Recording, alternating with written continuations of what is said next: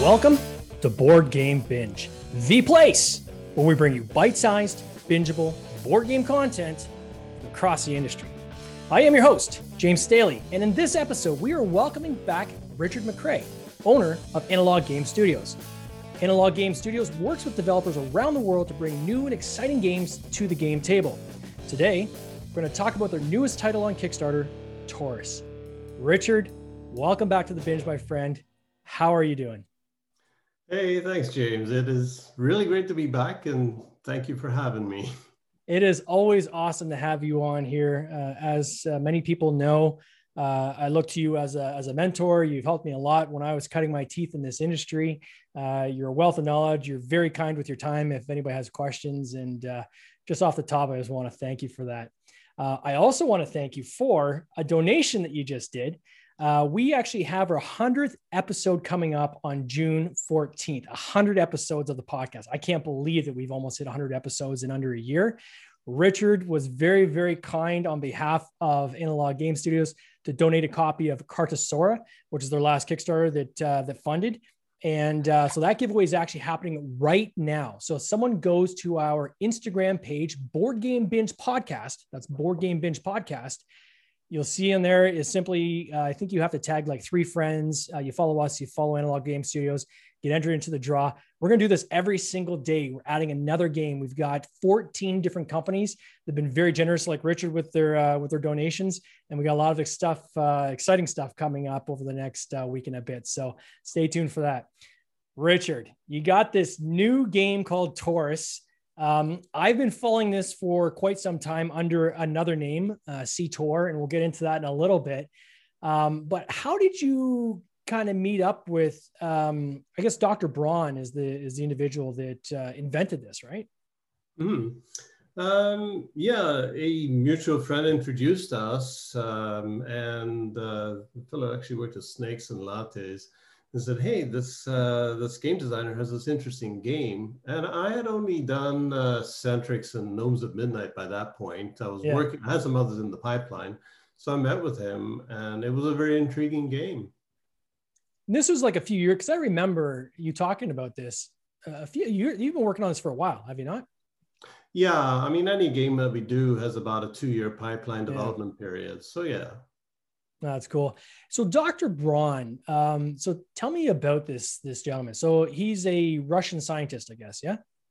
Yeah, he was a professor at uh, St. Petersburg at the university, uh, a mathematician, a really you know brainy, brilliant guy. Yeah. Um, his job there was developing very uh, sophisticated algorithms for kind of pretty much anything and um, he was teaching mathematics, mathematical theory to biology students, but he was having a hard time getting across his very theoretical environment to well biology students who are very grounded in the practical and sort of organisms impacting on each other that kind of thing yeah so he needed a teaching tool um, and in particular there was something called boundary conditions in algorithms that you have to have a situation where you can show uh, the interaction between different, I guess, organisms or, uh, you know, um, biology interactions.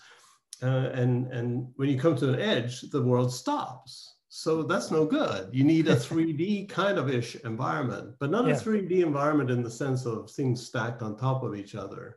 So his kind of donut shape, the torus, mm. uh, solve that problem. And he was able to use the system to, uh, to teach mathematical theory to biology students.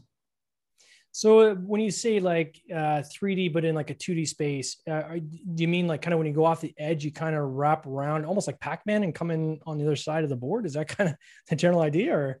Yeah, exactly.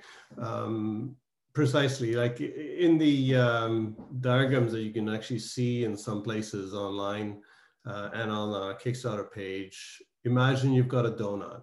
Yeah. Chop the donut in half and then you unfurl it into a tube. Mm-hmm. And then you chop that tube in half, as it were, and you unfurl it into that flat board. The video describes or shows that exactly. Uh, but that's the 3D nature of it. So you can move around on the axis. And as you said, like Pac Man, you come off the board, but you show up on the other side.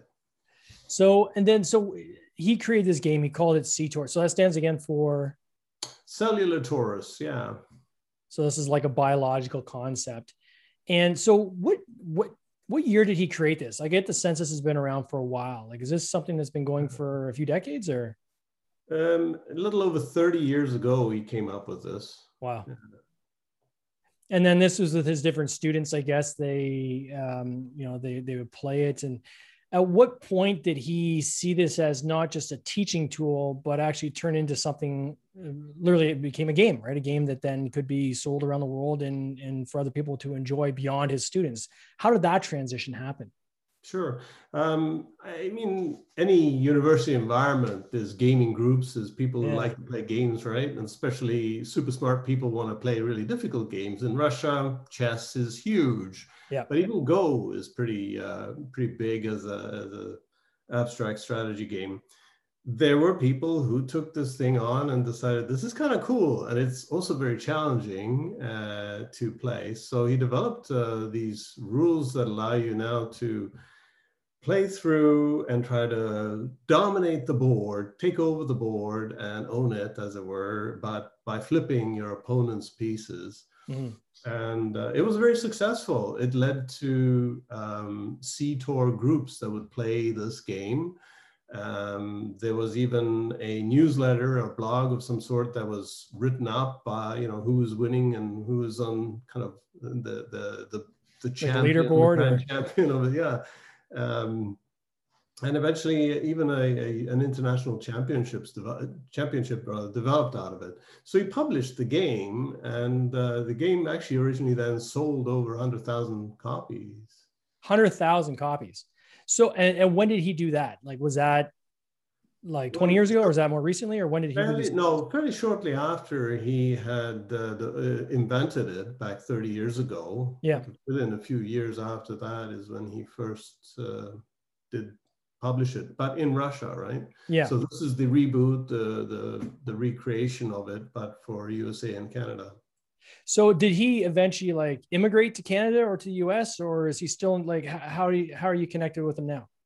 Yeah, no, he lives in Toronto. He's a just another resident like you and me here and in did, Canada. Is he teaching here or what is he or is he kind of gone the game road, or what's kind of what's I know he's in the uh, media space. So uh, um, Russian community uh, broadcasting actually. Okay. Yeah, I got to say it was uh, especially with like Netflix shows right now, like The Queen's Gambit, right, which is super super popular. I think it's inspired a lot of people to pick chess back up. Certainly, I think it's inspired a lot of women to uh, to explore uh, chess as well. And you know, I you know, it, it couldn't be more timely. I, I, would say to have an abstract game like this uh, come to market when there seems to be um, this the, this interest, right, of kind of getting back into more strategic type of you know thinky kind of uh, kind of games. Um, would did that did that play into it all your decision to launch this now? The the fact that we're seeing more of that kind of in in the media.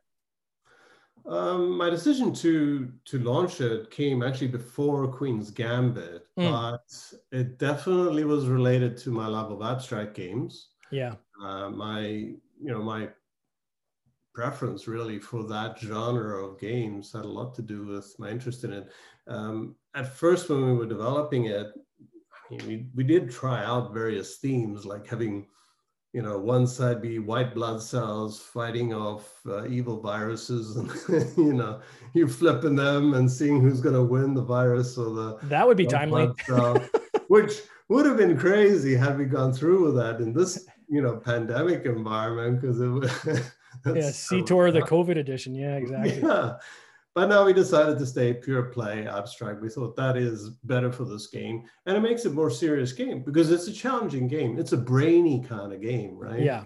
So to then make it childlike or childish with cartoony stuff, and it didn't fit very well. So we dumped that idea.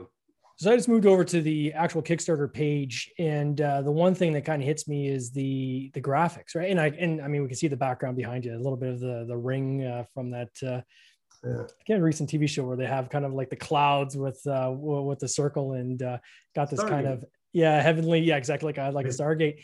Um, the decision to change uh, the fundamental look, uh, what, what was that more to kind of a North Americanize it or? Yeah, exactly. It was very plain in its original design. Yeah. And functional for sure. But we decided that we wanted something a little jazzier, something a little bit more art creative. And that uh, has a lot to do with the fact that we go uh, with very unique or very uh, standout type art in all our games here at Analog Game Studios. Now, and I noticed like you've moved to like some like past like the board looks beautiful. I mean with the pastels and so forth. Um, now I noticed that you kind of have your core for people that are listening. I'll try to explain what the people are watching or seeing. Um, but you have kind of the core center of the board, which is kind of like a traditional kind of, like a better word, checkerboard grid. But then you've got these kind of colored bands that go kind of the outer two borders uh, around the board. How, what's the significance of that? I was trying to kind of get my head around that when I was, you know, digging into the game. Okay. Very simply, when you look at the board, and actually, if you want to show it, yeah, it's showing right now. Yeah. Or okay, I've got a version of it, but I don't know if it'll show up. No, it doesn't. Um, what's going on is the the the board is actually the portion those those squares that are within the white band. Yep. So this outer um, group of uh, squares are just marker squares. They're just there to position a play piece so that it marks the fact that it's on both sides. It's on the board, on the other side of the board, but mm-hmm. then mm-hmm. beware because it's also going to have an impact on the left or right side of the board as the case may be. Mm. So the outside rim just marking tokens to mark off that uh, that's the transition point. And so when I was um, looking at kind of how how you play, the the core mechanic, I guess, is you're surrounding your players' uh, rings uh, with I guess five or more rings that surrounded. Then you can then flip the ring over, and I guess it then becomes part of your color. Um, you know, a bit of a, like an Othello or Reversi kind of you know flip. Um, but it's, it's a lot more complicated than that, right? So you've got uh, not just kind of getting on either either side of that uh, of that player piece, but you're actually having to surround the player piece. And then I was reading somewhere that um, you can bring a piece in from another side of the board. Like, how does that work? Um, well, that is the nature of uh, this torus, this donut shape, is that yeah. it's continu- you're going con- around continuously, and you can move uh, your pieces. There are movement operations. Yeah. So unlike the Reversio or the Othello, um, there's a lot more to it than just mm-hmm. surrounding your piece by placing a piece. Yes, that's important. And if your uh, five of your colors touches a square that uh, your opponent is on, that's when you flip, which that's is hard to do, actually. It's, it's yeah. tricky. You're also laying two pieces at the time. Mm. And after laying two, if you do flip, good, but you can also now move two pieces. And when you move them, that can cause a flip. And That's then there's other too. two migration modes where you can say you have a, a group of three. Pieces mm. in a row. You can move them left or right uh, along their axis, for instance. So and I noticed, and, and, again, the screen, you can't see it, but the, the people at home can see this, is that the, um, it, it appears that you can move like a group like so can you move like a group of colors so if you have like say four together you can move that whole block of four you can you can shift around the board yeah that's the migration operation exactly is it migrate or place or can you do both on the same turn well in two player mode you're going to be doing both if yeah. you wish you don't have to migrate but if you wish you can in uh, solo mode one operation at a time so you're going back and forth in solo mode Gotcha. So I'm going to um, just you know take this off the uh, uh, the screen that people are looking at at home. Uh, we just got to the solo mode, and this makes my brain hurt when I was watching the videos. Explain how this solo mode works. It's like a right brain versus a left. Like you're actually playing against yourself, right? Is that is that correct? Yeah. Um, you, what you're doing is you're playing your uh, right intuitive brain yeah. against your left logical brain. Uh, there's a lovely video in the review section in which um, it's Vince of Toronto Gamers does a great job uh, mm-hmm. about promoting this idea that you know yeah board games uh, we all think of them as you need to apply logical reasoning logical decision making mm-hmm. but he feels that no it's a fallacy that's not really what actually happens usually we make an instant decision we decide you know i want to go after that green square because I don't know, I like green, or I think that this is going to be a better position for my play pieces. And so that emotional intelligence and emotional decision making is far more prevalent. So Vince also then uh, points out the fact about uh, the solo mode uh, version of this game that you can actually sharpen and train and exercise and improve your intuitive by playing the solo mode. And the, me the mechanics for how it works is very simple.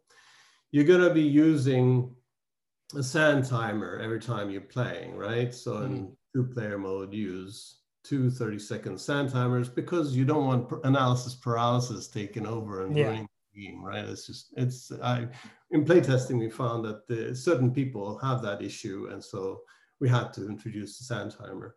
But then there's one sand timer that's 10 seconds.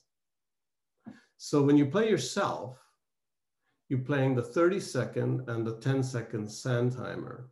Okay. So you'll pick the 30 second sand timer, say for the yellow color.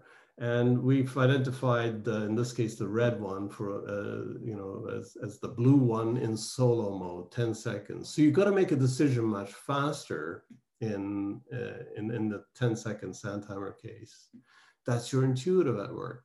That's your right brain going, well, crap, I got 10 seconds. I got to make a move and you make it. And, you know, whatever it is, it might be a bad one, it might be a good one, but uh, your logical then comes back and tries to figure out in 30 seconds a better move.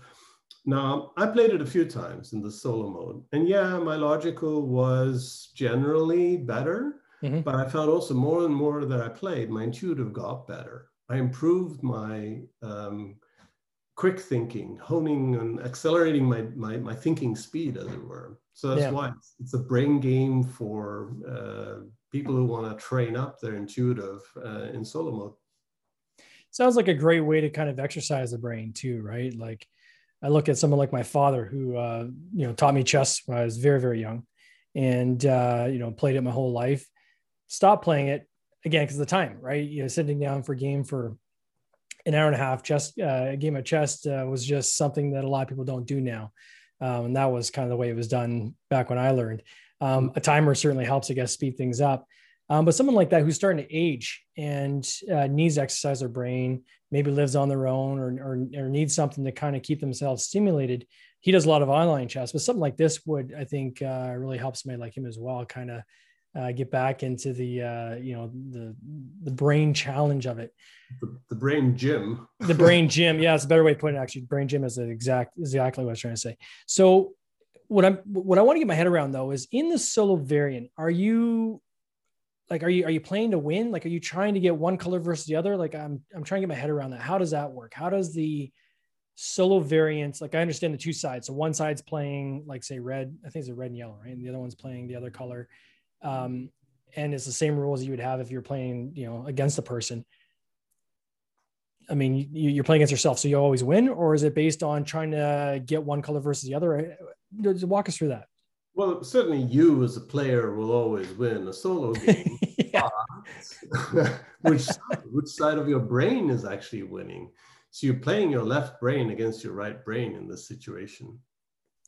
So you're trying to outdo yourself. Is that what you're trying to do? So on the one side, you're like, okay, I want to uh, get as many black as I or as many like red as I can, and then the other side, I'm trying to get as many yellow. Wouldn't your brain automatically lean towards positive outcome on one side or the other, or is that the whole point? Is that this the way the Dr. Braun has structured these timers? It kind of almost forces a separation uh, in your brain's thinking ability and actually creates almost two thinking machines if you have longer, more time to look at a problem, yeah, come up with a strategy to solve that problem, you're going to have time to analyze. You're going to have time to consider different options. So from that, even if you consider three different options, you're going to pick the best one. Mm-hmm. That is analytical decision making. If you don't have the time, you just got to go. I think this one's the right one. It looks right to me. I'm making this decision now. Boom, done. So yeah, you, you you're trying to hone and sharpen your intuitive decision making, the emotional intelligence in you, which actually we use more than we do our logical decision making on a daily basis. But you're trying to exercise it, um, kind of cognitive exercise, if you will. Yeah. And then the decision to do the two player and solo versus like the, for lack of a better word, pimped out version, which is the the CTOR, which gets into teams and all this other kind of stuff. What was the decision on your end to, to do that? Was it to then plan maybe a sequel where then you have the you know the the larger version, or where were you with that? Yeah.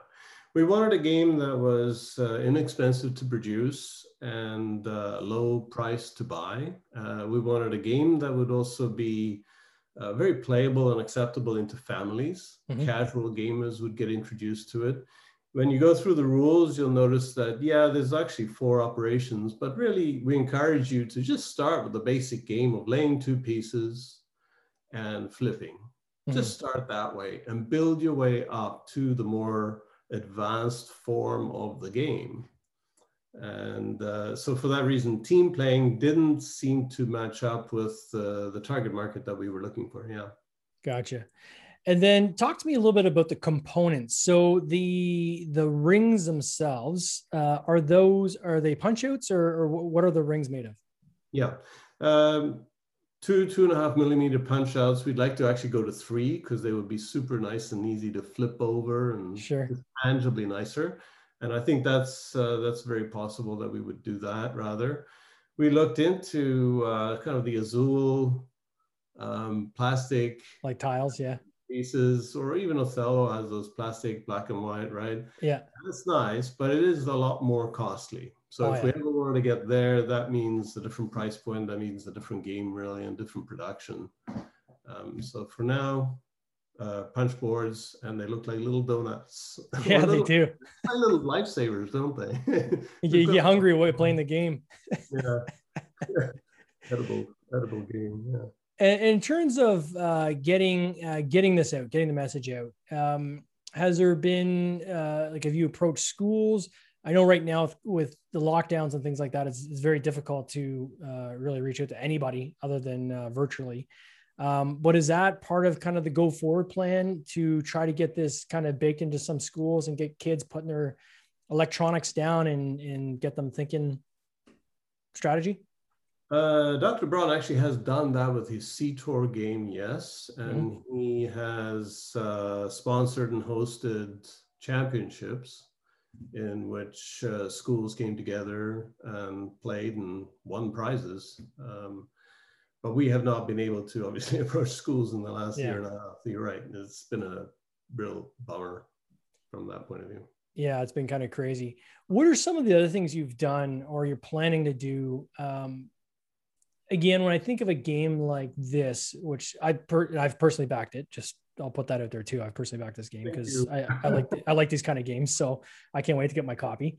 Um, but the you know, I look at an abstract game and then I look at the Kickstarter environment, which is loaded with plastic crack, right? Like the minis. is loaded with, um, you know, a lot of character art. Now we're starting to see a lot more like card games with character art, and, you know, stories and things like that how do you kind of pull yourself uh, you know away from that pack and and get to people uh, with an abstract game given that it seems to be leaning that way mm-hmm. so let me start off first of all by uh, telling you that all games are abstract every game every game ever created is abstract by definition, right? Yeah. It just depends on whether it's got a theme to it or what the decoration is, but they're all abstract ultimately. Sure. Now, if you could imagine that there are degrees of abstraction, well, sure, there are, right? And ours is a very high degree abstract game. But there is a huge core of people who just love abstract games. And when they heard about our game coming out, Torus, they got in touch with us. They messaged us and said, "Finally, an abstract game. This looks really amazing. I'm backing it. I like it. I can't wait to you know play this." Mm-hmm. So the, it is a smaller market segment, but it is a, a very hardcore and uh, underserved uh, market segment that feels, you know, we want more abstract games actually. So that's my answer to the abstract nature of it. The, I, I, certainly think um, uh, tournament-based games I, I, I, like, right? So that that's kind of in my wheelhouse, and uh, you know, people that know me know that you know my co-designer uh, on a lot of our games is my brother, and uh, he and I are very competitive with each other. So typically, if we're playing a game, and it could be something as simple as Monopoly Deal, right? But we will play usually three, four, five, seven games because you constantly have that. Okay, let's do like a best of three, or let's do a best of five. And you know, I think that for me, it's refreshing to see games in in the ecosphere of game because there's a lot of games out there, and there's something for everybody. But it's great to see uh, new games like this, right? New, I'm going to call it abstract because that's the category it fall under, but like new abstract type games don't come along very often. And certainly one that uh, has uh, the um, the science uh, behind it that this does, you know, Dr. Braun. Um, you know, certainly the uh, you know Russia is very well known for chess, and uh, you know I think that's a testament to you know culturally the types of games that uh, that kind of are birthed in that country and I, I think this one's going to be awesome. I can't uh, can't wait to see it. So, um, where where are you going from here? Like you are a publisher. It seems like you're cranking out a different game every couple months, but is there something else you have coming down the pipe, or what's next on uh, on the docket for you? We always have about four or five games in the pipeline in various stages of development. Yeah. Um, we um, have slowed down a bit lately because it's impossible to do playtesting of a nature that we want. So yeah. the playtesting that we like to do is to see how people are interacting with each other and with the game, not necessarily just to see if the game works or broken or something like that, right? Yeah. That's really critical. But Yacht Race is still on our docket as a game that is awesome, and it is a yeah. republication as well, like Torus actually, yeah. back from 1960s uh, that we've just updated, upgraded, and then uh, a local uh, Toronto game designer uh, has a lovely little game. There are fish involved. Imagine Stratego, but there are fish. So the smallest fish can kill the biggest fish by poisoning it. And then there are certain other fish that are just small but worth more, so you got to protect them more. And so you're developing the school on a hexagon. Um, sorry, on these the, these hex spaces. Oh, that's cool. And trying to um, be the one who prevails. The deeper you go in the water, those are worth more hex uh, points, as it were, too. So that's another one that we have coming. And then, yeah, few others that are one super secret one, but I'm very excited about it because it involves a uh, very famous game designer from Europe. Oh, wow. Yeah, we hope. That's exciting. and and so uh, your next game that's coming, when is? Uh, have you set a timeline for that yet? Like, is or is this like a fall launch, or we're talking like maybe next winter, or kind of what's the schedule? Upgrades can probably go in the fall. Yeah, got it. Ready. All the art is pretty much done. Uh, it's good, and it doesn't need to be play tested. It works. You know. Yeah. So that's that can go anytime, and then uh, the fish one, Big Fish, Small Fish is its working title for now, could then go early in the year next year. Oh, that's cool. Richard is always awesome having you on the podcast. I learn something new every single time. Wish you all the best with Torus. I can't wait to get my copy and you take care. You too. Thanks. Cheers. All right. Cheers. This has been an episode of the Board Game Binge podcast, hosted by James Staley, produced by James Staley and Mike Bruner, with original music by Nick Smith. If you would like to watch these interviews live, simply join the Facebook group Board Game Binge, and you'll get access to live interviews, giveaways, and interesting board game content from across the industry. I can't wait for you to join us. See you next time.